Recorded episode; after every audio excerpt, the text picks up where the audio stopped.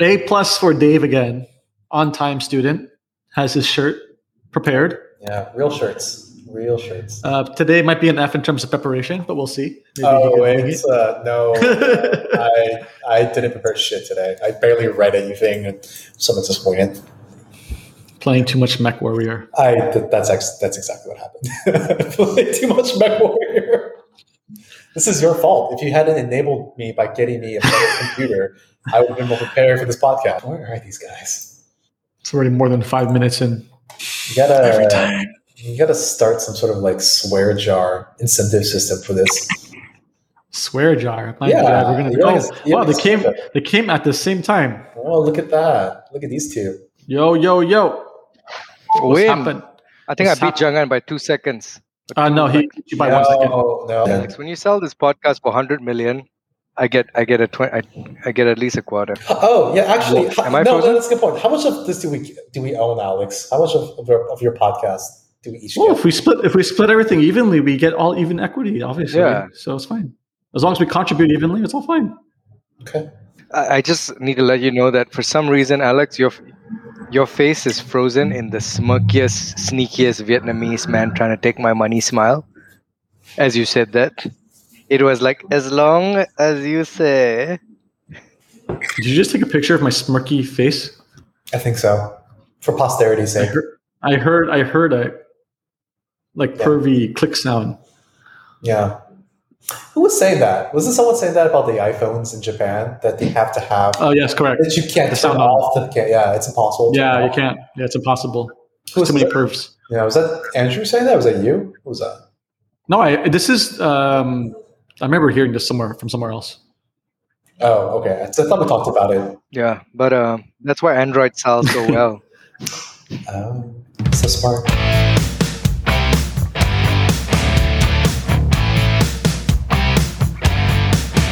Hello, barbarians, and welcome to the fourth episode of the LLB podcast, Low Level Barbarians, from Asia, on Asia, with debate and discussion on trending topics with our usual host, man of the high ground, Dave Chang, Hola. Jangan, the information man and super connector. He's busy. Hello. And Andrew G, the master debator.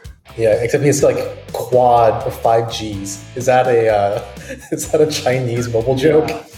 His pronoun is uh, five Gs. Yes. That's right. Uh, I'm, all, yeah. I'm all about that connectivity. oh, but that sweet, sweet CCP money. That's right. Chang, chang, chang. Did you hear the news that uh, the Malaysian government is uh, introducing uh, digital currency? Just came out this morning. No, I, I didn't see that. that. No. Uh, why don't Yeah, you tell so us about it? Is that your segue into fintech? So content, I just read the headline news like an hour ago, but apparently the, the central banks of Malaysia, Singapore, Australia, South Africa, I'm not sure how South Africa fits into this whole picture, but they are in as well, uh, going to start trading in digital currency. Um, seems like an The awesome central banks. Central banks. So basically, interbank transfers between central banks moving towards DC. Are you guys familiar with digital currencies? Maybe just for the sake of the audience, just explain it, just so everyone Sure. knows. So, so, so if you think about like crypto moving towards more decentralization, and nobody owning the currency itself, but it being a blockchain based ledger that you can see every transaction that happens with that currency. Digital currency is a dream that if you could theoretically trace every cent uh, to its origin and its complete flow, right? So imagine if every drop in the ocean you could account for within a ledger. You could know uh, how it passes from a farmer to a FMCG services company to a lawyer's uh, firm and how it, it circles within the economy. So that's digital currency. Every dollar accounted for in a ledger. Um, and so China launched the first version of, of what a central bank digital currency does. And the rest of the world is trying to figure out what the right step is, albeit a bit cautiously, because you don't want to rush head first and then have like 200 different digital currencies. Um, and there, there has been some conversations that banks will get together and form like these group alliances. I was not expecting this weird uh, kind of tiny com- countries come together alliance, which is kind of interesting. But you know, Australia, 30 million population, Malaysia, 30 million population, Singapore, 5 billion, South Africa, I'm not sure, but you know, not exactly the strongest GDP per capita country around. Um, but yeah, they're combining together to form some sort of centralized digital country for interbank settlements.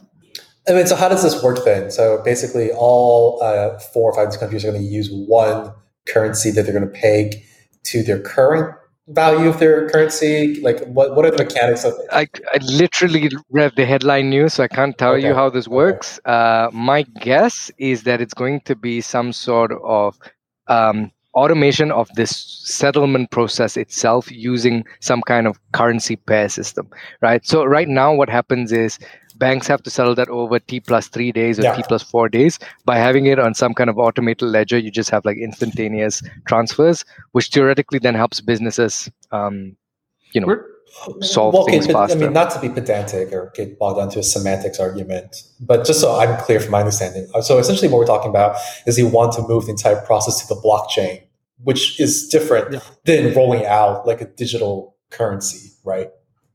Correct. Correct. Well, that goes that goes hand in hand, no?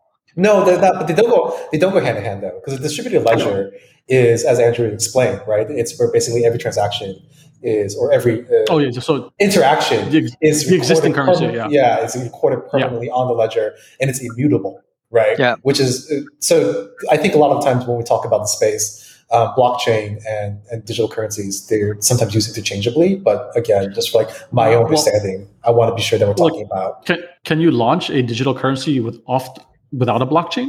That's my point. All right, so, so I'm, I'm just I'm just going to read the the first two chapters of this, so you guys, uh, like okay. you guys get a feel of this. So. Um, so central banks in Australia, Singapore, Malaysia, South Africa will conduct a cross-border payments trial. Did I freeze? You, you're you're a bit leggy. I mean, it's okay. It's not it's not bad. You're still like moving no. around, but you're choppy. Oh, God damn it! Yeah, I, I'm I'm working directly with YTL to solve these issues, guys. It's not the best broadband. yeah. Yeah. How's that going? They've turned it off and on again a couple of times. All right. Sorry, guys. I I froze there for a bit. I don't know. Um, where where did, so okay. Long story short, some central bank digital currencies are for retail focus, like trying to replicate cash in circulation where whereas like other banks are being a bit more careful and and looking at wholesale um, like to to basically cash stays cash but the internal workings of the bank transfers within the banks move towards this digital ledger right and so as a consumer when you take it out of the bank you know you just you for you there's no difference yeah. but when banks are doing their daily settlements with the central banks when they're like buying uh uh you know gcs and selling them off then you're getting um you're doing that on a digital ledger, right? So I think that the trial that's happening now within these five, four or five countries is basically that inner workings side first before moving towards the Chinese side of things. Um, I don't know how exciting it is. I think it's exciting in the sense that it will allow, as a consumer, settlements to become faster and theoretically like a faster movement of capital and trade, right? One question, one question that people people have been asking is that uh, what will happen to all these different countries if the US uh, Fed starts tapering. If the US Fed does what? Tapering? Starts tapering the interest rates? Yeah. Oh, okay. So I think um, I think one argument because I, have been following what's going on yeah. in China, right? Um, so the, the digital currency has been tried mm. out uh, across I don't know dozens of cities, right? I mean, a few million people have been using that, um, and uh, and a few major platforms have been accepting that. So so a key argument is that um, is I mean a few things. I mean, first, I mean, some people are saying that okay, it's going to challenge the US dollars, but I don't think that's the case. Um, the, the, use is probably mm. more domestic. Um, but but but if you think about a government which tries to solve all these problems without knowing what the problems really are, and now with the digital currency, um, theoretically they could channel money, you know, in in a much more straightforward way. Um, of course, I mean, if you look at their their uh, the, their announcements and um, the speeches by researchers from People's Bank of China, they kept saying that no, we're not going to do away with the banks. We're still rely on banks to distribute the digital currency. We still rely on banks because the banks have the fear that if the government can have direct access to people's wallets, then then why do we need all these different layers of um, of intermediaries to to handle mm. transactions? So so so so so so that's a scare. Um, and, and exactly how that will evolve, uh, we don't know. But if you think about um, um, the, the effort that China does to, to ban Bitcoin mining and all these activities, is probably that them trying to control this, right? I mean, um, because Bitcoin transcends cross borders, and uh, you know that is something that you can't control, mm-hmm. and, uh, and, and what they do with things that they can't control, yeah. they ban it. Yeah, I, will quickly just engage. Sorry, Dave. Go ahead. Oh no, my just quick point is like it was always my understanding that the digital currency rollout in China is basically a control of capital outflows, right? That they're trying to basically make sure that people who have mm. money in the PRC don't get it out. And also, uh, I've read that this was last year that China is also rolling out um, global taxation regardless of um, residence. So basically mirroring oh, the, US, like the US. Mirroring the US models. The US, for those of you yeah. who don't know, is the only country that does taxation based off citizenship or residency. Uh, or your PR status, essentially, right? So not not the only. There's a couple. I think Australia does the same thing as well. Uh, are you sure? I think it's only the US for, for. Okay, let me let me rephrase. Let me rephrase. So because we should we should yeah we should differentiate between. No, you're right. Let me differentiate between income tax versus capital uh, capital gains tax, right? So know so several countries you're right do do income tax, global income tax taxation, yep. regardless of where you actually live. However, it's my understanding that America is the only country that has global taxation with both uh, earned income and capital gains tax. And it's unless you do not have a tax treaty with the U.S. So as a Malaysian citizen, shout out to anyone from a country that doesn't have a tax treaty with with the U.S. You get to buy stuff without capital gains tax, which is incredible, right? So, well, assuming your country doesn't have capital gains. Yeah, assuming your country doesn't. Yes, assuming your country doesn't yeah, have. So Malaysia, gains, Singapore, like, they don't have. So, so like if you're in Malaysia and Singapore, you're in this in- incredible loophole that allows you to buy these tech stocks in the U.S. So the catch is you do have to pay thirty percent dividend withhold- dividend withholding tax, which really sucks. Uh, but then just buy tech stocks that don't pay you yeah, dividends. Stocks. Yeah, yeah. which is basically stocks. all tech stocks. Like every tech stock doesn't pay yeah, dividends, yeah. right? I mean, my portfolio is like I, I don't know. Like I I may regret this five years from now, but right now it's ninety percent tech probably.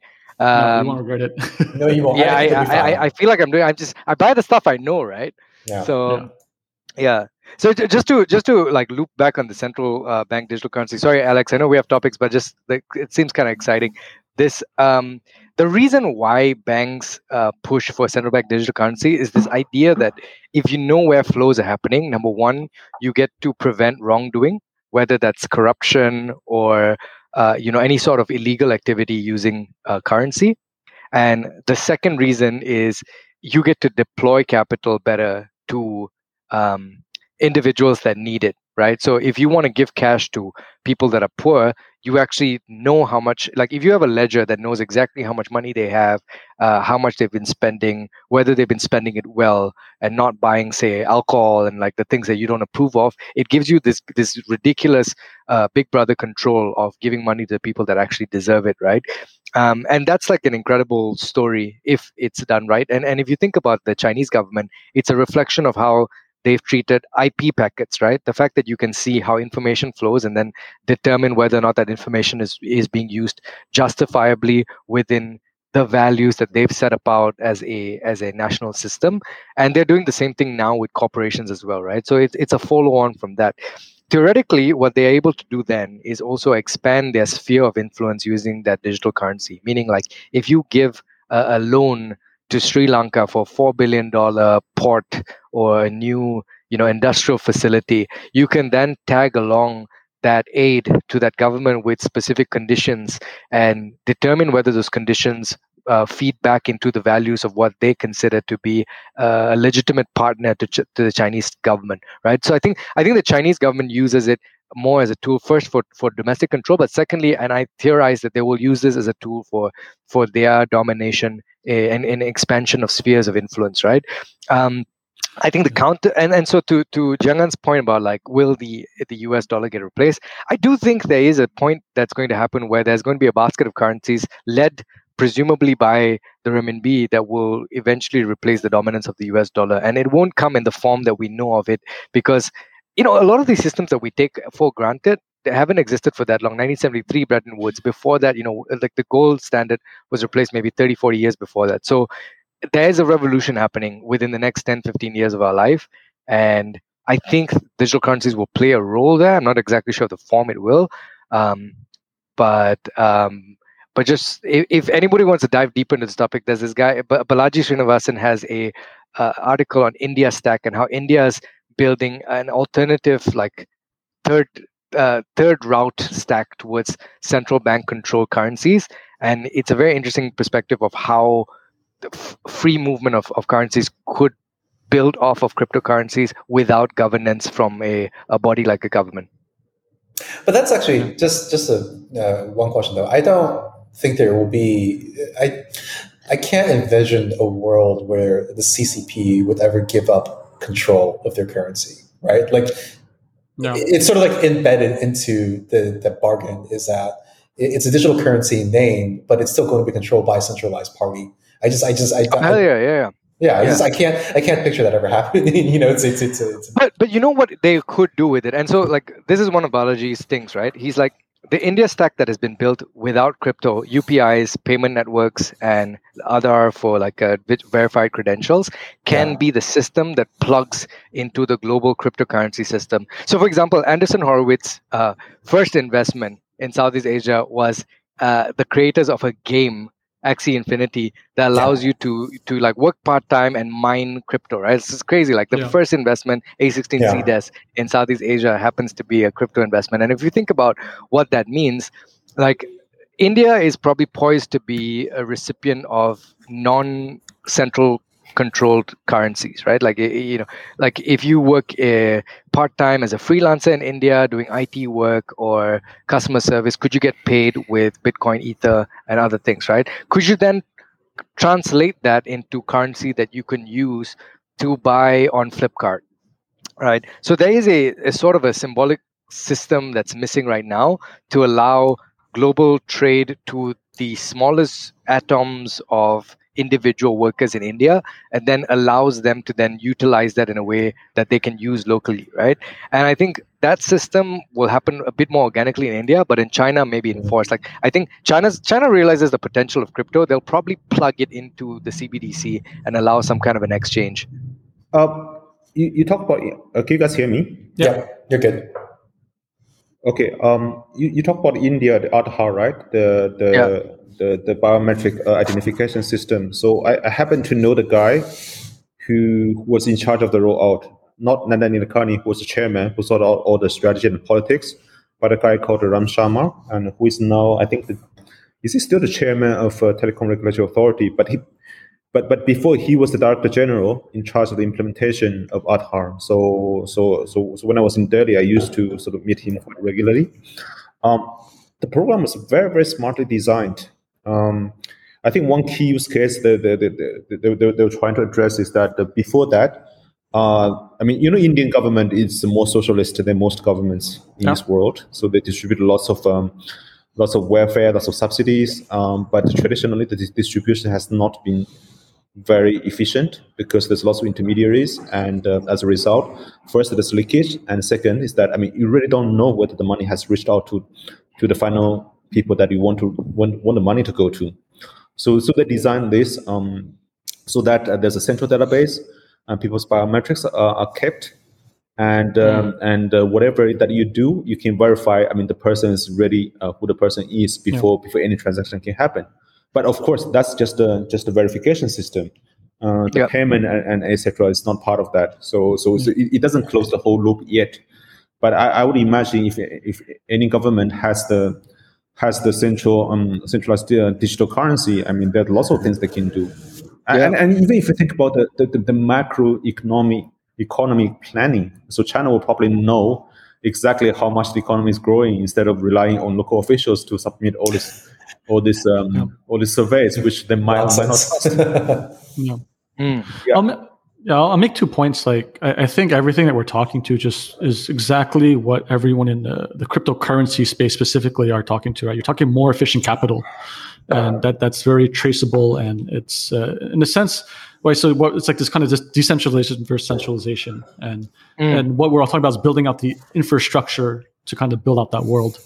And the, the only question in my mind though is like if digital currency does become bigger and bigger, which I think it will, will coexist with normal fiat. And cryptocurrency essentially only needs to be widely adopted if it becomes fiat itself, right? Um, what happens to managing business cycles, right? Because like, traditionally, right, with, with money supply, the way it works is like you would you print more money by buying and selling like uh, bonds or something like this, right? To to control the money supply. How, how does that actually work with digital currencies? Then it's it's a very different mechanism, correct? No, you you I set mean, the rules. I mean, if you think about it, like governments raise um, or, or, modify the system of, of how uh, a country runs by by three things, right? You quantitative easing, which is basically printing more money, uh, raising and reducing interest rates, and lastly by some kind of, of fiscal management, right? By launching projects yeah. and and then like but that's supporting. By, that's by physically buying up assets and selling assets, right? Like no, no. The third one is no. literally saying, "Oh, we'll, we'll yes, spend it is. That's how money supply works. Billion. If you want to increase the money supply, you buy bonds or sell bonds. That's that's it. Yeah, no, that's the first one. That's the yeah. first one. Yeah. So quant- yeah, quantitative easing, interest rates, and then fiscal management. Meaning like we are going to spend a hundred billion and like take over Afghanistan, whatever, and then and then like figure out how you support that with either one or two. Right. Let's not get into Afghanistan, but um, I have a lot but to say about I, I think what, what then happens if you have a digital currency, it's no difference because what what then happens is interest rates you do it the same way you used to.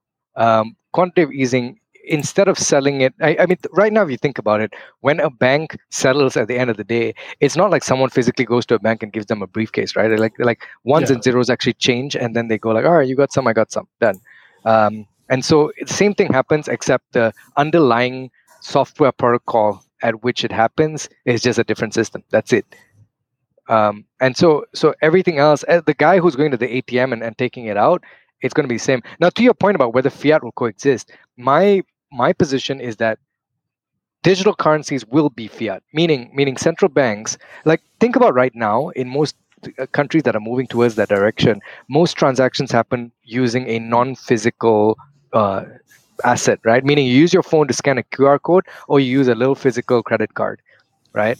Use a bit of cash, but cash will eventually just dwindle the same way newspapers went, and at some point we'll show our kids like little coins and tell them at some point we used to have to carry that in our pockets and it makes a little jangly sound right i don't think our kids will actually know what a coin does right amazing, but man. they'll sorry that would be amazing no it's true i mean like have you seen a child look at the the twirly cord of a cord corded phone and go what is this or cassette and these were like yeah. the, the iphone came out in 2007 for a sense of scale right but there are kids who are in their teens today who don't know what the twirly cord of a corded phone is. Yeah.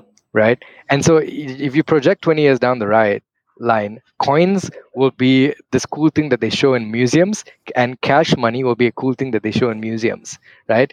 But so when you use your credit card or when you use your uh, wallet, behind that, the software protocol layer will be this digital currency.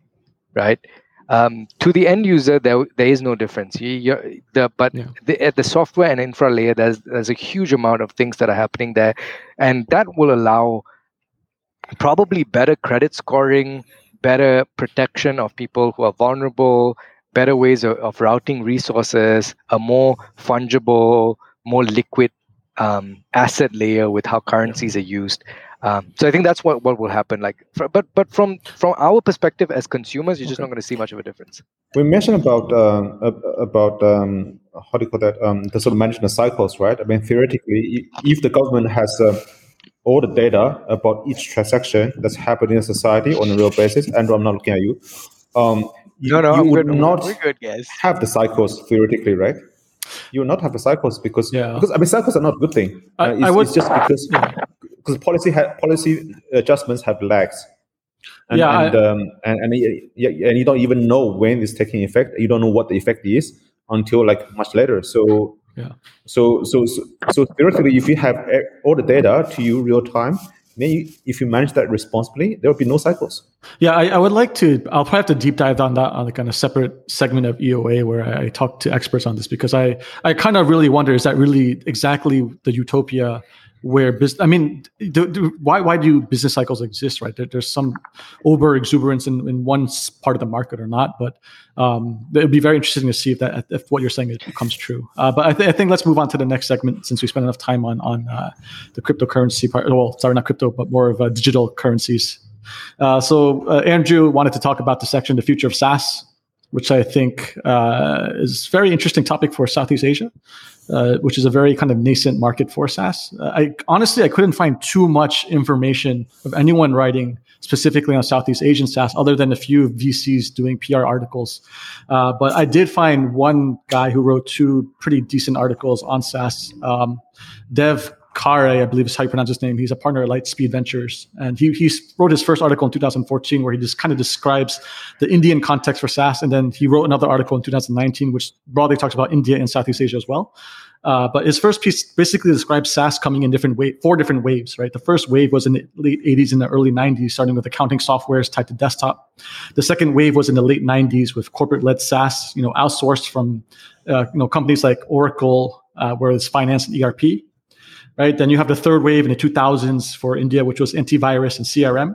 And the fourth wave was, you know, from two, 2010 onwards, where he was predicting that SaaS was going to be based off cloud native companies only, right? And those are more of the companies that we know today, right? The Atlassians, the Zendesk, the Salesforce, and those kind of things. And I, think you could think of Southeast Asia in very similar ways, but maybe different time periods. You know, we we do have these kind of uh, mostly for Southeast Asia, we have a lot of imports for SaaS that was well known, right? Everyone's using Slack. People are using like QuickBooks and Xero.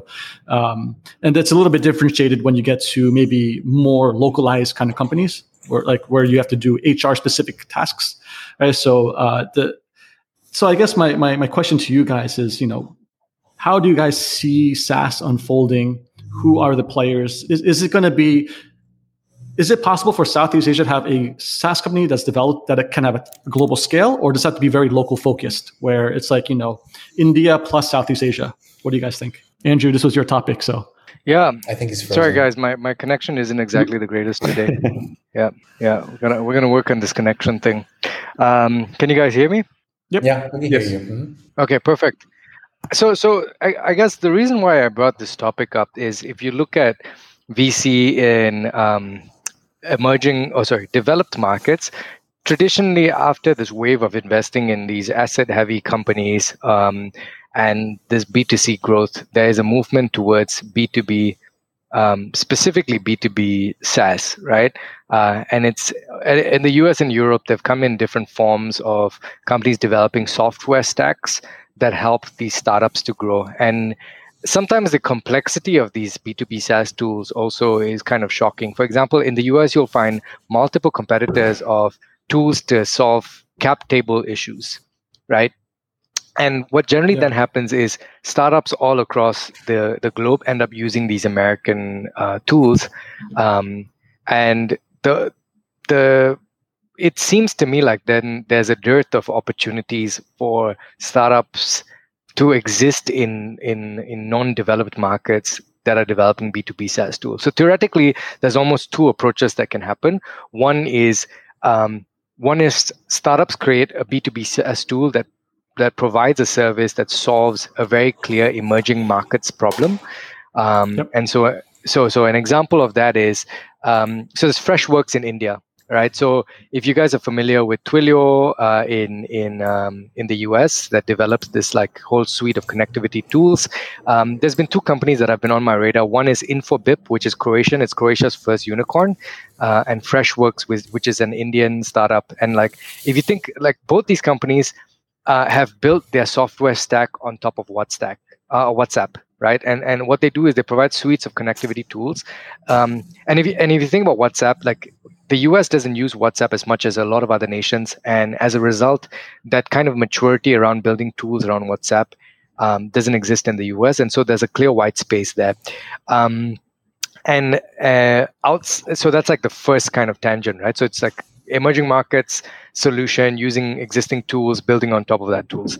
Um, the second is whether there's just like complete standalone opportunities that no one's looking at. And these are like super fresh unicorns. Uh, and so there's like two examples I can think of. You've got Canva in Australia that came up with a, an incredible way to design and and uh, storytell that didn't you know doesn't look that sophisticated at first, but then you look under the hood, it's an incredible product, right? In Malaysia, you have Piktochart that was very close to what Canva was developing um, several years ago. I'm not sure what the status of, of, of them are. So that's that's the second thing, like the complete unicorn, unicorn, like fresh out of nowhere, right? And then I guess the third is like, um, do you then build a tool that I guess I, I, guess this is the hardest one, right? Can you build a, a, startup that's that's so special that it just starts taking over a lot of the world in ways that we don't even think of? So Atlassian is a perfect example. Australian startup started by two blokes who still own, I think, 60% of the company, uh, even post IPO. And now it's like every tech company you know uses them, right? Um, so I guess I wanted to have this open conversation to see, like, do we see yeah in Southeast Asia, uh, is it predominantly going to be the first way where we just end up finding like weird emerging market stories and building for them, or do we actually yeah, see? Yeah, yeah. It's, Go ahead. It's, know, it's interesting because um, I think you kind of have come to the same framework that Dev Clary has. I, I, probably didn't put it very succinctly, but he kind of puts um, from 2014, uh, 2010 onwards, where it's cloud native, right? He puts in two categories: workflow automation or tools, right? And yep. you kind of separated those two with those different business models that you're talking about uh, from like Freshworks or like, for example, a tool like Canva, right? So, yep. and then the other thing that he frames works is that he believes that there's an Eastern versus Western category. Western kind of been very global focused. So I make a product, but I sell globally. And Slack kind of works everywhere global, right? Got but it. the other one you're talking about is that yep. emerging focused only, where it's just Indian. Plus, then I, in order to increase the valuation, because the biggest uh, argument against what he's saying is that the TAM is too small because it's very fragmented, right? So it's very emerging market specific problems, which a big SaaS, you know, ecosystem can grow, but is it limited by size is the question right? So then he, he goes on to say is that the way people do is like my home country plus Southeast Asia plus China plus whatever. And then it has to be very emerging markets focused. So he believes that there's this whole category that's untapped and can go much deeper. So I guess the question is, do you guys believe that the TAM is kind of constrained due to regional differences and very more unique problems because it's more emerging market focused? Or can, you know, can can something from Southeast Asia become a Canva that's more globally used? I mean, I think this. So oh, go ahead. No, no, no, no, go ahead. Go ahead, No, no, no, no, please. I insist. You go ahead. I insist. Your name starts with D, which is which is in front of J. Go ahead. You're older. You're older, so I defer to you. So you go ahead. Screw you. okay, okay. No, seriously, please go ahead. I, am still formulating anyway.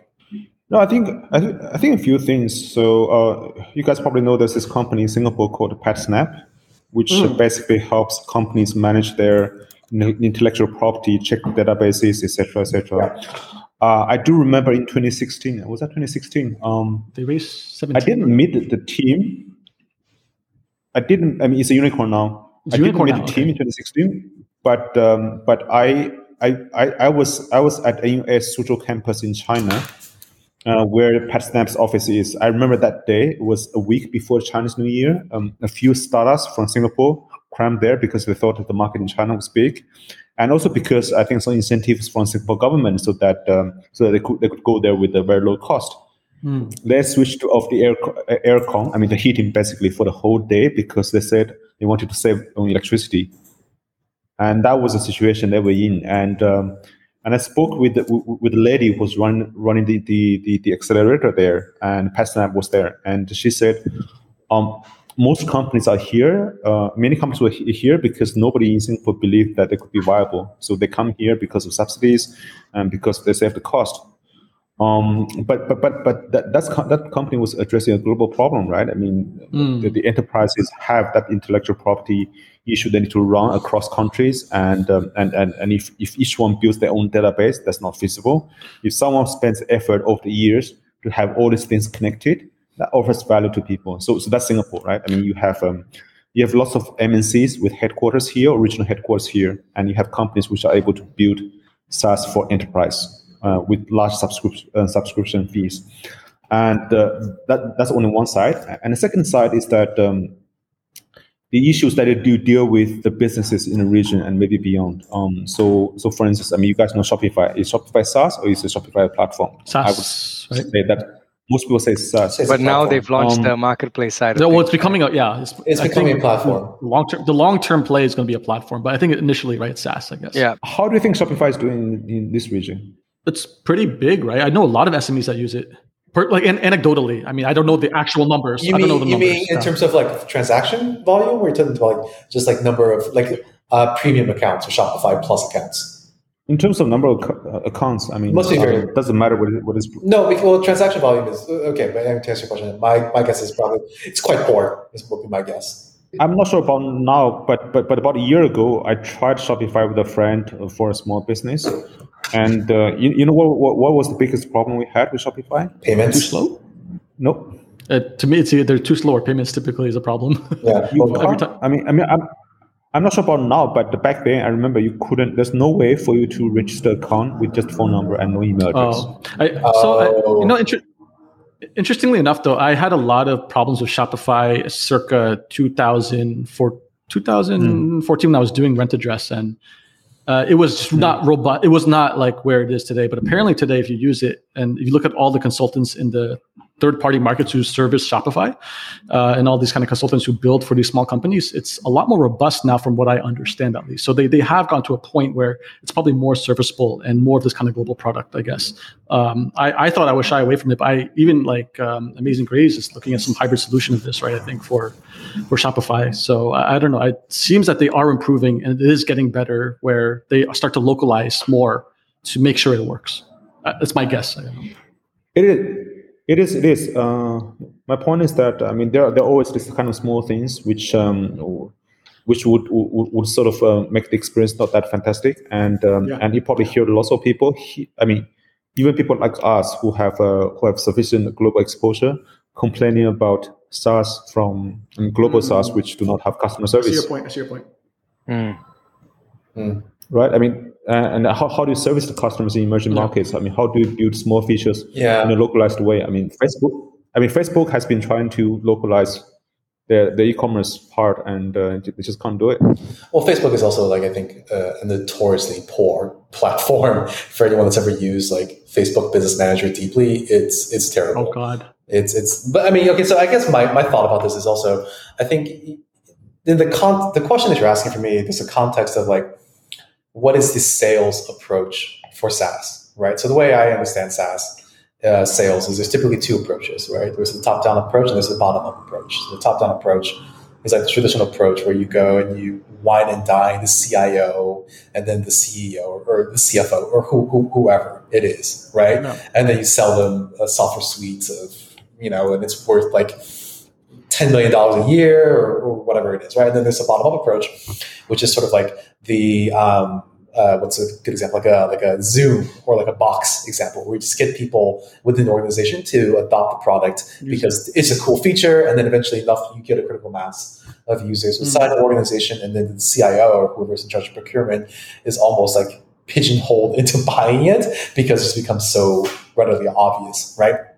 And so I think in your point about PatSnap, it's a specific example where it's a Singaporean-based company, but as you mentioned, it's in a market where there are a lot of MNCs, large MNCs and solving like a very specific problem that it's I think is idiosyncratic to a company that's based in Singapore or an equivalent Mm. to Singapore because you have a lot of these large corporations that are headquartering their Asia operations there, and you have that uh, that customer base that's there, right? I think if you were to try and build a similar product, uh, I don't know, let's say in Cambodia, I'm right, I'm toss on as in Cambodia, like an IP management product, I think it's very difficult because then you just don't have that feedback with your client base unless your founders are traveling to to Singapore on a regular basis, right? So I, I think my point is, it's like to ask that question.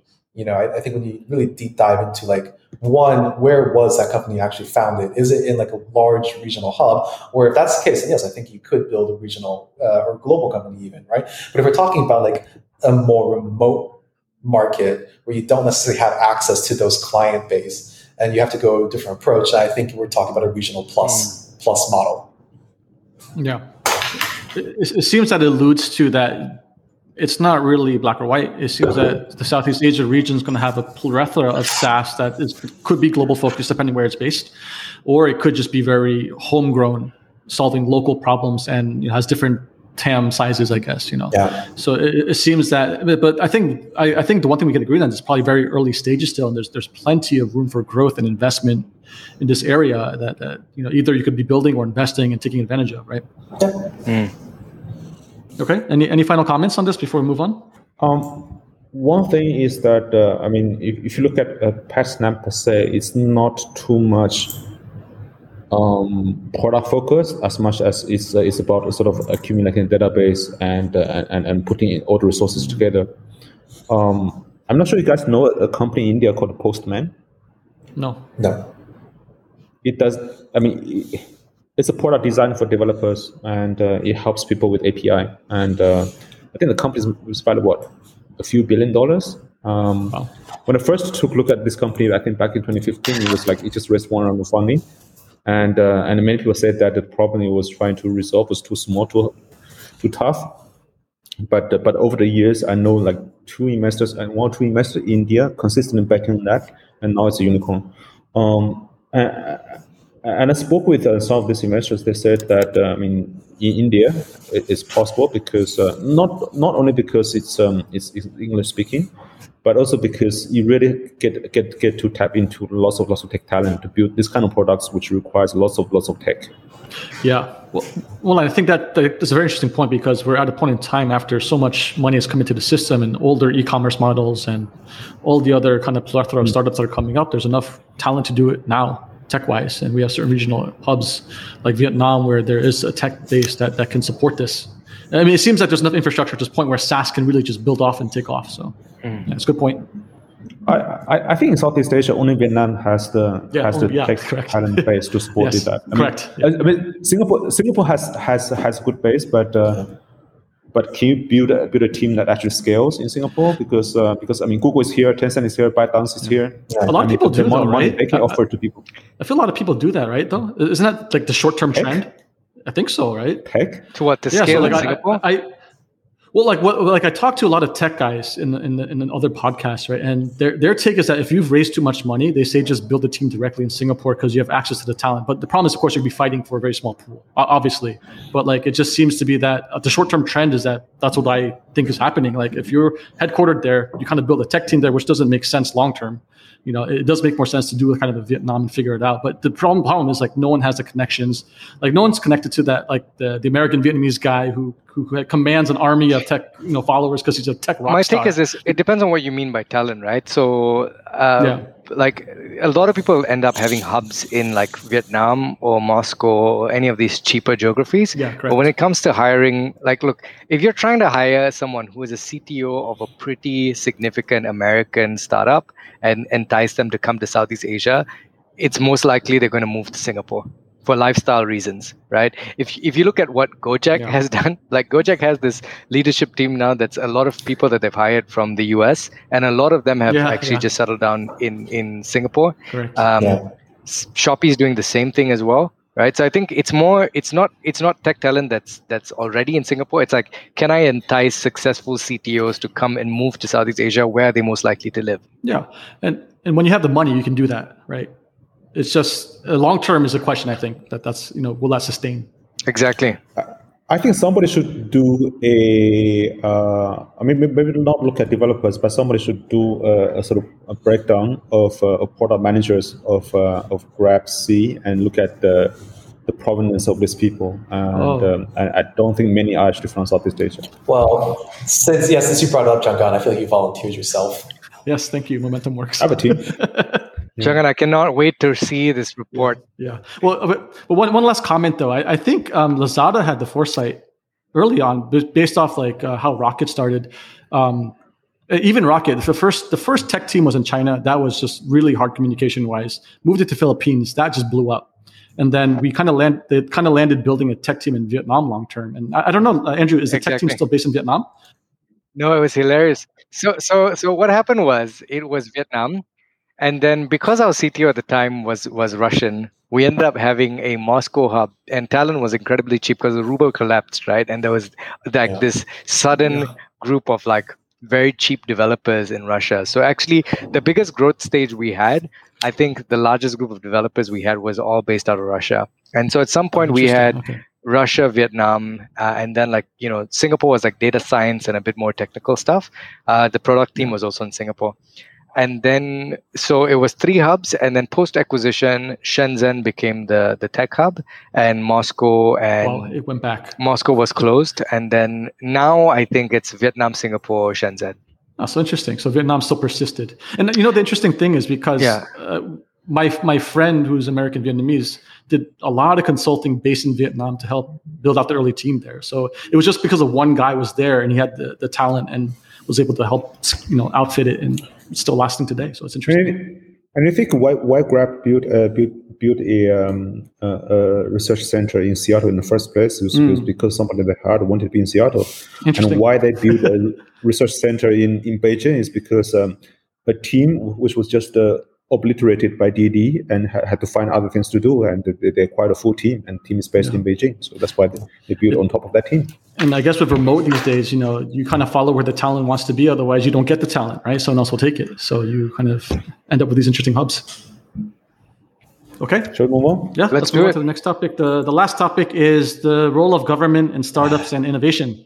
Uh, so this was started by Dave. Uh, Dave sent this interesting article, which is very Malaysian specific. Uh, it's about this um, government arm called MDEC, Malaysia Digital Economy Corporation. And the mandate for MDEC is very interesting, which I found out is that their main job since 1996 when they were founded was is to drive FDI into the country, create local champions, and create a flourishing uh, ecosystem for digital adoption, right? And they kind of do this by having different local programs. And uh, we could we could talk about the recent scandal or hoo-ha in Malaysia, or, or we could speak to the larger you know implications of the region and you know the role of government. But uh, but essentially, what happened was um, the government the, was the I don't know which government hired the recent CEO for MDEC.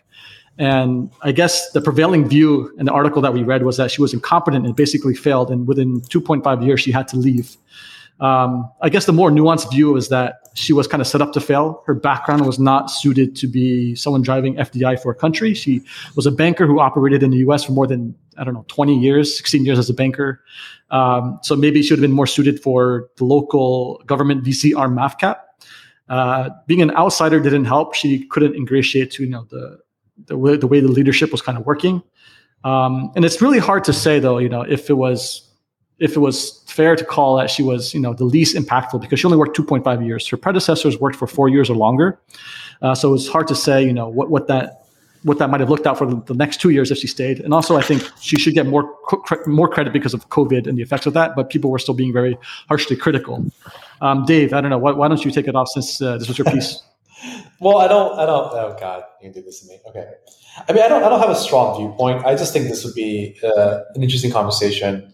One, because of the recent events in Malaysia, and two, also if we look at and to bring back an old topic, especially what's been happening in in China in the last like month, right? Like when we first started the podcast, that was when the crackdowns, um, you know, when they when China first initiated their uh, string of programs, reforms, whatever whatever you want to want to call them, right? And then sort of as it's progressed, we're seeing more and more um, like sort of like what their what their roadmap is, right? And and to me, it you know with the recent uh, regulations on like the amount of hours kids can spend playing video games, uh, theoretical end to nine nine the nine nine six work um, framework, it just seems that you know the Chinese government has basically, in my eyes, said you know for the last 15, 20 years, maybe more, 30 years, right? Since we opened up, when China opened up, their core focus was on economic development, right? That was their main interest. But now they're sort of going back the other way, sort of back to the roots of the party, where we're saying we're going to be more ideologically driven and more about the welfare uh, of the people, right? And I, I feel like the Chinese example has been a very it, it's an instructive example of what can be accomplished uh, by government vis-a-vis tech, and then you sort of contrast that with the Malaysian uh, MDEC uh, MaGIC. There's nothing but soup of these agencies, right? I feel like these agencies in Malaysia have really not shown much in the results uh, in terms of either FDI or you know Malaysian startups. Uh, I mean, the Carsome example is, is sort of they're they're touting that, but I think it's like a fringe case.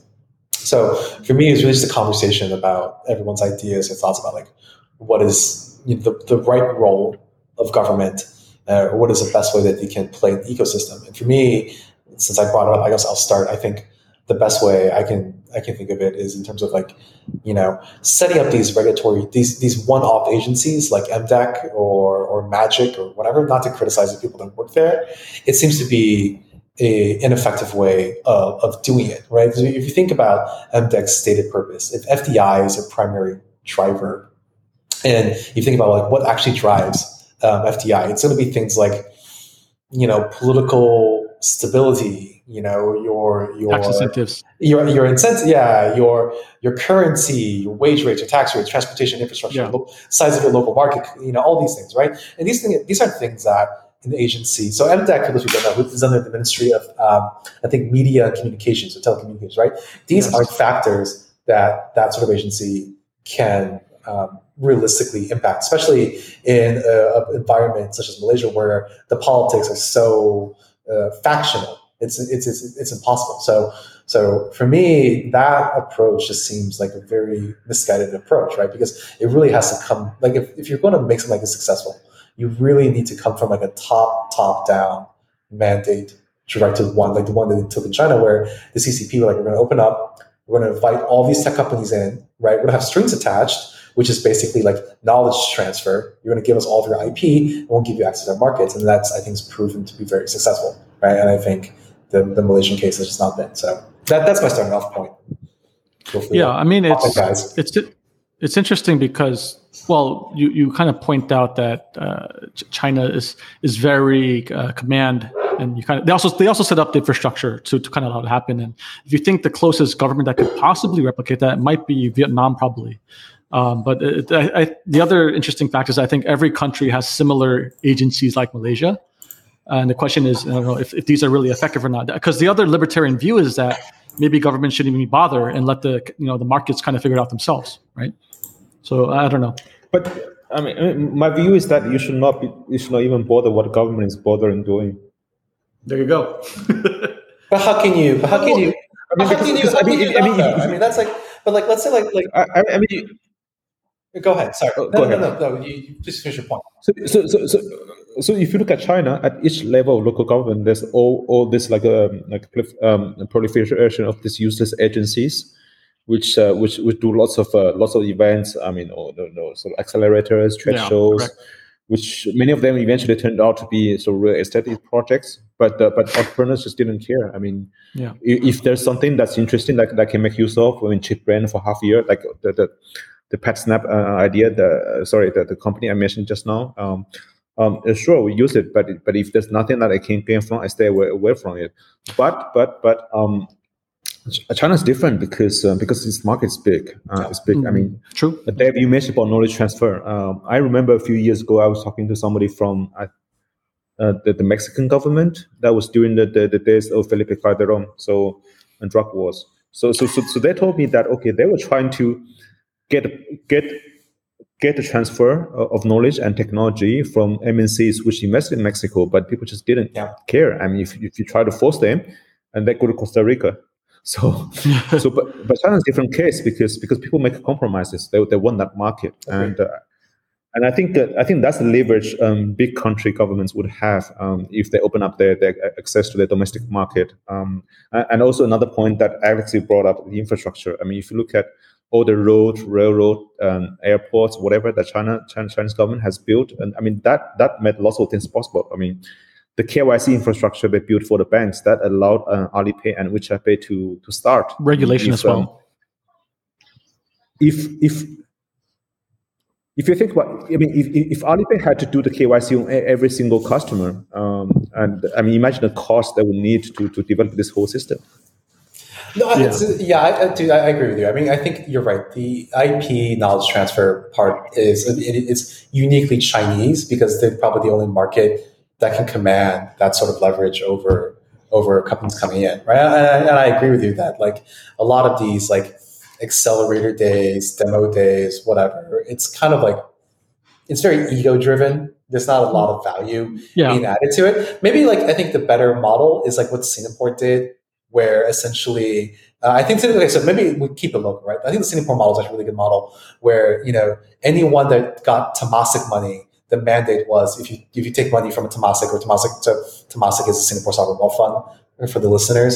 Uh, basically, any uh, tech company that received uh, a funding round of funding led by Temasek had to move their headquarters to Singapore, which is sort of the story of how Malaysia lost Grab. Uh, for those who don't yeah. know, so Grab was originally a Malaysian company started by Malaysian the original operations were in Malaysia. Uh, and then at some point, I think the C or D round, I don't remember what it was, uh, Temasek led the round and they had to move their headquarters. And so, and I think that's, that's probably the better way, right? So I think Singapore, what their approach essentially was, was a couple things, right? So at the early stage, the, they injected a lot of liquidity into the early venture ecosystem, right? So for a period of time, and I want to say like 2016 to 2018, basically any company that's tech company that started uh, in Singapore and you know didn't have to be owned by Singaporean, but just headquartered in Singapore was eligible for a, a, significant amount of grants from the Singaporean government. I think they were giving out somewhere between like 100 to 200,000 uh, and it wasn't very difficult to get from what I understand. So that's like at the bottom, but sort of like building up this foundation. And then at the very sort of like late stage, they're essentially forcing all these large tech companies to move to Singapore and put their base of operations and be domiciled there. So I think they address those two ends of the spectrum very, very well. And I think that's like the failing on Malaysia side is for a long time, right? They try to execute the liquidity in the market uh, with uh, initiatives like MavCap and there's a bunch of grants. grants. Yeah. yeah. but yeah. I think they, they missed out on that late stage where they became obsessed with having, I think, what my my impression is like Malaysian grown companies, where I think what they should incentivize is having large tech companies in Malaysia, regardless of their origin, as long as we just eventually domicile there. Yeah. Well, yeah, because I want to pick on Jagan's view because if you feel that we shouldn't care what governments are doing, are you saying Singapore has been ineffective? I mean, of course, they benefit from infrastructure too. Like they developed fully, and then of course, when they deploy these policies, it it's almost it's almost like a self fulfilling prophecy where if you have the reputation, they're just going to come there anyway, right? So, so I mean, I guess there is that nuance. But do, do you think Singapore has not done a good job then, or you don't care? But it seems because it seems like you're benefiting from being in Singapore, and uh, government policies have helped then, right? Well, I mean. I think a few things. First, we, we need to look at the government as a whole, right? What they have done collectively, different agencies, and uh, and, and, and all the infrastructure they have, they have built. I mean, it, yeah, it's, it's not only just the yeah, just, just the broadband, the roads, etc., etc. Yeah, and also and also Singapore made it really easy for uh, for other venture capital to set up. I mean, a family offices. Just look at how many family offices have set up in Singapore for the last year and a half. Yeah, correct. So so so so we put put put all these people, all this capital, and all these resources together even though many of the many of the money invested, even many of the grants invested went to waste. But at the end of the day, I mean, we're in a venture space, right? I mean, if, if only ten percent of only five percent of them, I mean, reach their uh, their sort of um, uh, full use, then they still you have a vibrant ecosystem which which, which works. Um, and and also, I mean, Singapore also benefited uh, from the fact that uh, that that the many Chinese companies, not, I mean, the geopolitics, right? I mean, many Chinese companies now are setting up their, their headquarters in Singapore. I mean, I think Malaysia tried uh, historically to get these companies to, to, set up in Malaysia. I remember for, for a while, I mean, maybe still the case. Huawei's um, South Pacific headquarters is in Malaysia, um, but but I just felt that it was not done, you know, in a very very sort of collaborative and consistent way. Mm. Yeah. Jens, I've been very quiet because I just don't like commenting on Malaysian politics uh, or, or, the Malaysian government. As, as the other, sole other Malaysian in the room, as the sole Malaysian in this room, you know, who's at probably at the highest risk. Jagan can say whatever he wants because he he's within Singapore's sovereign borders. I'm going to watch my words very carefully here. But but so okay, my take on this is it depends on what you think the role of the government is, and some governments act like corporations. Um, in terms of trying to uh, like participate in nation building as a effort to build something that's going to last legacies and endure right? Singapore takes that approach right? The the lee family in the way that they built uh, policies, structures, systems. How you know you know the highest paid government workers globally are Singaporean government workers, right? Because it's it's it's become a job that you aspire to as a young one in Singapore. Right? So it's a very different beast when we talk about Singapore and every everyone else, right? Now, I think fundamentally the government has, with regards to the tech ecosystem, it needs to solve a couple of core issues. The first is you try to figure out where are the real fundamental drivers. Okay, so some context here, right? I spent nine months with the World Bank working on a project called EPIC, Entrepreneurship Program for Innovation in the Caribbean. It's an incredible project. I actually just did it because I wanted to hang out in the beaches of Bahamas, which I got to do a lot. But the point of the project was to actually understand what makes uh, successful ecosystems develop around tech and then try to replicate that in Jamaica, Barbados, and Trinidad, working directly with venture banks um, and like the local, you know, startup incubators. So I, I, did a lot of studies looking at Berlin, looking at, at, at Israel, looking at Tel Aviv, trying to understand Mumbai, like what made these ecosystems kick up. Um, and fundamentally, the first biggest driver is talent right? You need to have human capital that can drive this ridiculous innovation right? Because ultimately you're looking at factors at like patents per capita as a as a factor of like productivity in terms of intellectual capital right? You're looking at factors like how much trademarks does your company generate whether it's hardware manufacturing, software, whatever it is, like, is there new ideas that are coming out? Is there a process and system to support those new, ideas? And then is there a framework to commercialize those ideas, monetize them, and make them bigger, right?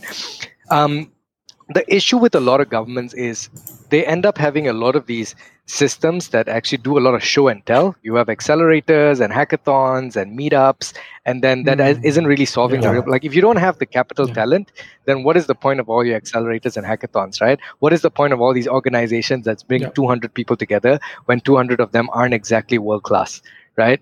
So, so my my take on this is, um, however, that being said, and this is like point number two having these weird ecosystem building activities is necessary it's a necessary evil to create one or hmm. two programs that are true game changers right? Because you're never going like it's it's it's a bit like seed investing right? You need to invest in a hundred for that one thing to to kind of be the right model right? And if you don't do those hundred you won't know the one.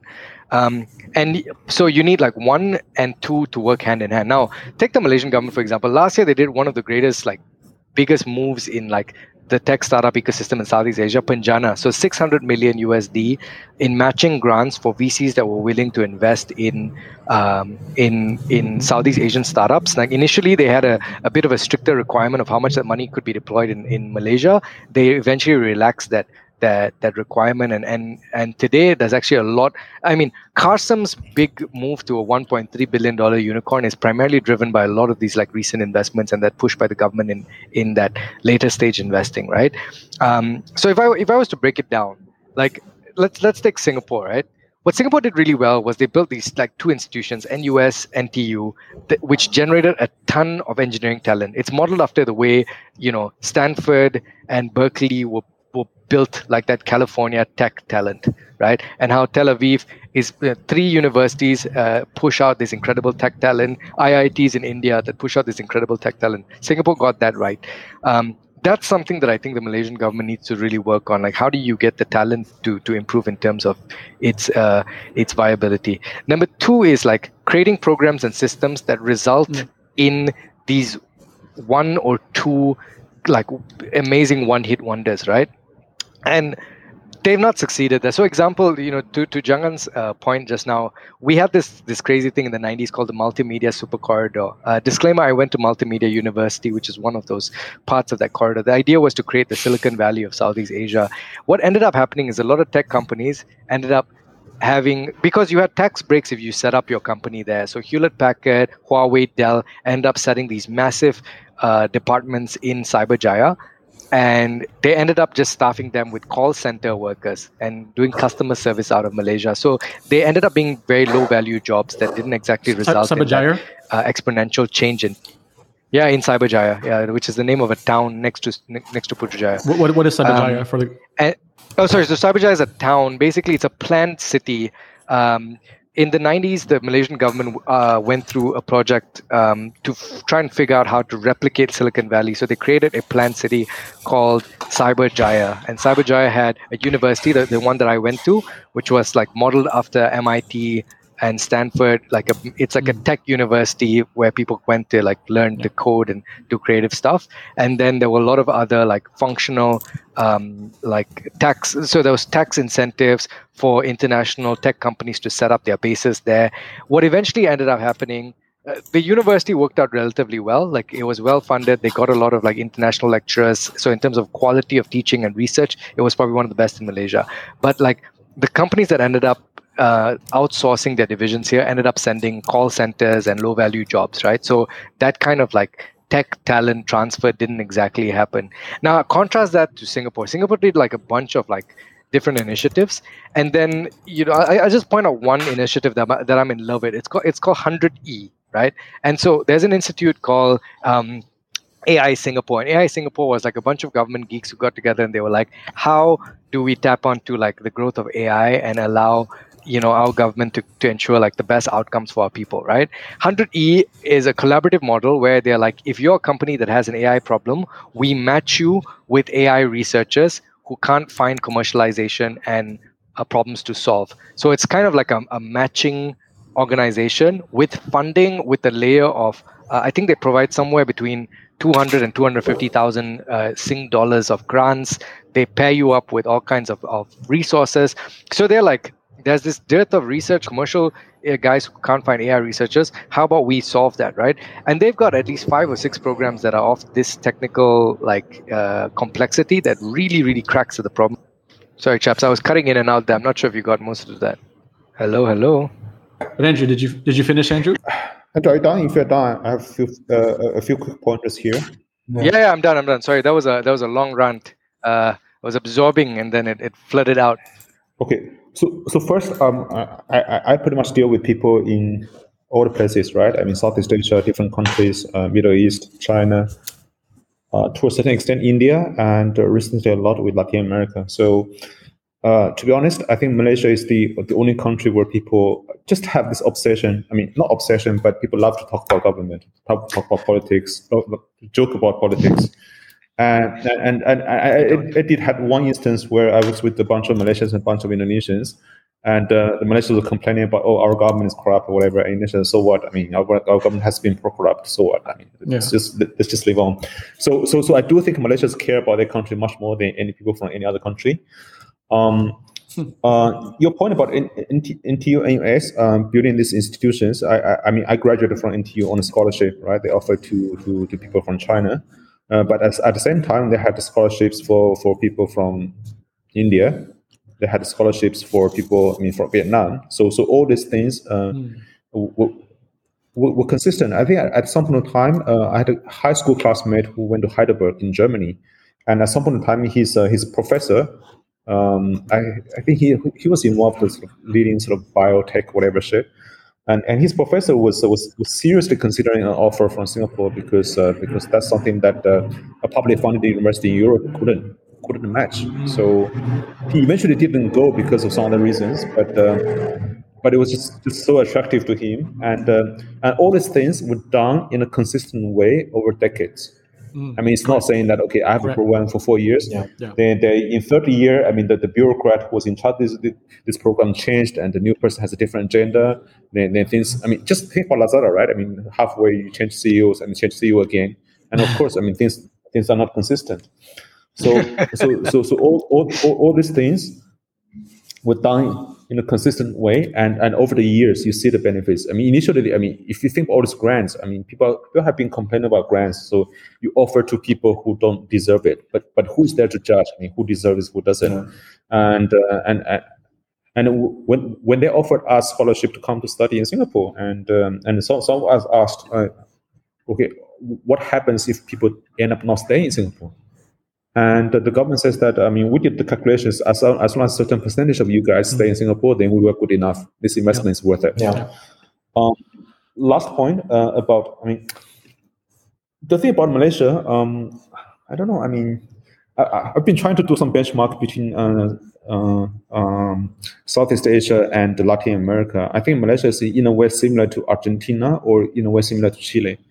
So I want to hear this. Um, similar to Argentina in the sense that I mean, the the first wave of internet entrepreneurs in Uh, Latin America came from Argentina. OLX was co-founded by Argentinian. Mercado Libre. Libre is Yeah, from, from, from, from Argentina, etc. Chile is the country which the government probably works the hardest to attract people. Startup Chile. I mean, I have a bunch No, of friends. uh, went Startup there. Chile. But etc. Chile Yeah. developed, right? Much more than uh, Malaysia. I think Chile is like what? They're closer to Singapore, I think. I think they're closer to Malaysia. When we visited, man, it, it feels much more developed than, than living in Malaysia, that's for sure. Yeah, uh, but but but if you think about from from top tech talent point of view, Okay, and yeah. would they I don't know if that's true. Would they prefer to be in Santiago? Or would they prefer to be in São Paulo or Miami Ah, okay. or Bogota? I mean, yeah, good, so good point, good point. so it's, I mean, if you like being close to Valparaiso and going to the beach and spending an hour to the mountains, yeah, but that's how that, that, that that's not not how you how you build a business. Right? I mean, that's for lifestyle. I mean, lots of people went to went to stop Chile for, for lifestyle. I mean, Yeah, Andrew, Andrew's trying to retire. have I been doing it wrong? Have it? yeah, yeah, yeah. I mean, I mean, Yeah, I mean, come on, guys. Like, I, I'm looking at Chile for completely different yeah, exactly. So if you want to build a business, and uh, I mean, if you think about that, Chile, what 20, 20, 20 million people, 20 plus million people, Malaysia, 30 million, Okay. I see your Brazil? point. I see your point. 200, 212, Indonesia, 270. So, so, so, and, and also this is one thing I heard from a, uh, a what do you call those kind of investors who invest in both public markets and uh, crossover funds? Yeah. Um, so, so from one guy from China, he has he has been exclusively investing in business outside China, and uh, he was telling me that uh, when you go to places like uh, I mean big countries, when you go to Indonesia, when you go to Brazil, when you go to uh, Lagos, in- even, and even if the country is so fucked up, and you still feel that the people there give you a vibe they are in a in a big country, the level of confidence that they have is Yeah. very different. I mean, you don't see that in relatively smaller countries, and Yeah. that gives very very big uh, the different point. dynamics, and that also, I mean, I think allows people to take risk in a in a different way. Do you see that in Indonesia? Mm. It's a big country. Do you have that confidence? I, I, don't, I don't think so, right? Or I mean, I mean, if you put Indonesia and Malaysia together, I mean, Indonesia's definitely come across as, I mean, what they can execute is a different story, but they definitely okay, come across I as see more what you mean. confident. Yeah. I, I think Indonesia is also having this new like resurgence of entrepreneurs that is creating a lot of trust and risk taking, right? Like I'm, I'm pulling from experience when I speak to people who are ex Lazada uh, Ah, across yeah, the true. different markets. Yeah. The ex Lazadians in Indonesia are all like, you know, N minus three to CEO, but they're ready to quit and start a company because they've seen Bukalapak made it, they've seen Yeah. GoTo make it. So like the, there's a lot more appetite, whereas like Malaysians, Thais still are looking for corporate jobs mm. to Hey, jump in. can, can right? I, can I simplify this to two things? To have so, if you want to have a vibrant ecosystem, it, it comes down to the government's long-term ability to execute on long-term planning, and also either having the ability to attract or Yeah. grow the talent needed. Right. So, with that framework in mind, which countries or country is poised to take advantage of this going forward in the Southeast Asia region? Are we, are we taking a vote? Yeah, we because Yeah, again i need to mention that as the sole malaysian in this room and the one who's closest to a prison cell i i vote Well, I- I malaysia think- I think Singapore, obviously, right, which they kind of proven already. Uh, but I, I think you know if you if you yeah Look- absolutely the, the countries that I, I've lived and worked in, like Thailand and Vietnam, they have very well regarded local institutions. So they do have this kind of ability to grow talent. And uh, I- I guess if the government opened up policies to attract further foreign talent, that, that works out. But in terms of central planning, probably, or ability to execute on long term planning, Vietnam, hopefully, I would think. I think locals might disagree because they're quite, uh, um, I know, sometimes they're they're a bit negative on, on, on government ability to do stuff. But, Yeah, but- from, what, from what I see as an outsider, but- they, they have that ability, I think. But but locals disagree. It's the same way as uh, as the Shopee employees in 2017 saying that the company has so many problems in not going to True. work. Yeah, exactly, exactly. Yeah. So, so I mean, my, my one of my bets is definitely Vietnam for both checkboxes. Um, at least local talent. I know the like the insti- institutions where I would hire from in Thailand definitely have the universities for that too. So, uh, Malaysia, I don't feel like there's this kind of Harvard in Malaysia. I don't know. That's just my take. Well, I think the point that uh, I that actually I think it's a very fair point. Like this, this point about like the stability of the country in terms of political landscape and, and long term planning. And so I think the interesting analogy or the interesting line that we can draw between, say, Vietnam, Singapore, and the PRC is they're all single party systems, right? We don't have Yeah. actual transitions or changes to government like you would have in, say, Malaysia or Thailand or, or the Philippines. So, Yeah, so that actually uh, is is uh, helpful in their ability to to sort of like at least do the planning part. Execution, of course, is always a different question, but at least they have you know the the infrastructure to be able to do that kind of planning. Yep. I would say, I mean, I agree with you, Singapore, Indonesia, and Vietnam. And I always have this um, uh, this belief that Malaysia is a very good test ground for the region. I agree. Uh, I agree. And yeah, yeah, yeah. I mean, I mean, it has the cost structure and also solve the problems of emerging markets, but it also has the maturity and international access. I mean, we're, we're all based here too, so yeah. it says something, right? It I'm, says something. I'm not, but yeah. Yeah. Well, uh, um, yeah, but Singapore trapped you. It, it, could have been. It could. It, it could. Uh, Malaysia could get you in the future. I mean, who knows? Isn't your wife Malaysian? So technically, yes, Malaysia's already got you. Yeah, but she's here. She's in Singapore as well. So anyway, ah, um, so it's, it's a Trojan horse, bro. So one thing we sent her Trojan horse. You know the story of the Trojan horse? Yes, yes, yes. I also know the story yeah. of uh, of Helen. But anyway, so yes, um, correct, correct. Your wife is basically Helen of Troy. That's a that's not a very nice thing to say, actually. yeah, that's actually not a nice thing. Why? What? Maybe I missed the rest of it. Did did you did we watch the same movie? Okay, sorry, John. Okay, okay, okay. No, I, not to not to take from John, but Helen of Troy was a bit of a harlot. She left her husband to shack up with some other dude, i.e., Paris, and that's how the whole Trojan War started. Ah, Fair point. Yes, Fair it's point. Not, I take that back, Jagan. Yeah, it's not a very nice thing. I, I, I, was literally talking about the concept of a Trojan horse without con- considering the cheating aspect of it. Fine. Back, back to the point. Um, I, I think the point about talent, um, every every single person I know who has who's not from Malaysia who has lived in Malaysia love the country, love the people, true, love the, yeah. the, the, the, ability to, to go around. I mean, they love the lifestyle, That's a very and point. they love the work work ethics of uh, most of the people uh, in Kuala Lumpur, at least. So, um, so but but many of them still choose to live in Singapore because because it just offers them better access to to everything else. So that's something that uh, that that Malaysia probably needs to think about. Um, um, I, I, I, to date, I still don't understand the argument why they scrapped the, the high speed railway. And because some people are arguing that okay, that's going to cause a, a brain drain, but I think it's the I think this other way around. I mean, it allows people to to to live in Kuala Lumpur while still have access to all these resources in Singapore. Yeah. But of course, I mean that goes into deep waters, which uh, yeah, exactly. Well, that's I don't know if we want to get into that. It also goes into some... it, yeah. No, look, I, I think that's more like who benefits and who should pay for it. Correct. It's a deeper, it's more technical yeah, question, right? Yeah. yeah. You won't name names. yeah, yeah. No, no, no. Malaysia's great, everyone. Vote, vote Malaysia. Yeah, I think this was a, a good place to to probably uh, end, guys. Unless you have any final comments. No, I think we're good. Yeah. All right, guys. Love you guys. Right. Yes. Love you. All right, guys. Love you too, Jangan. All right. See you. I'll see you guys soon. Bye bye. Love you, boy. Ciao. Yeah. Cheers, guys. Yeah. Ciao.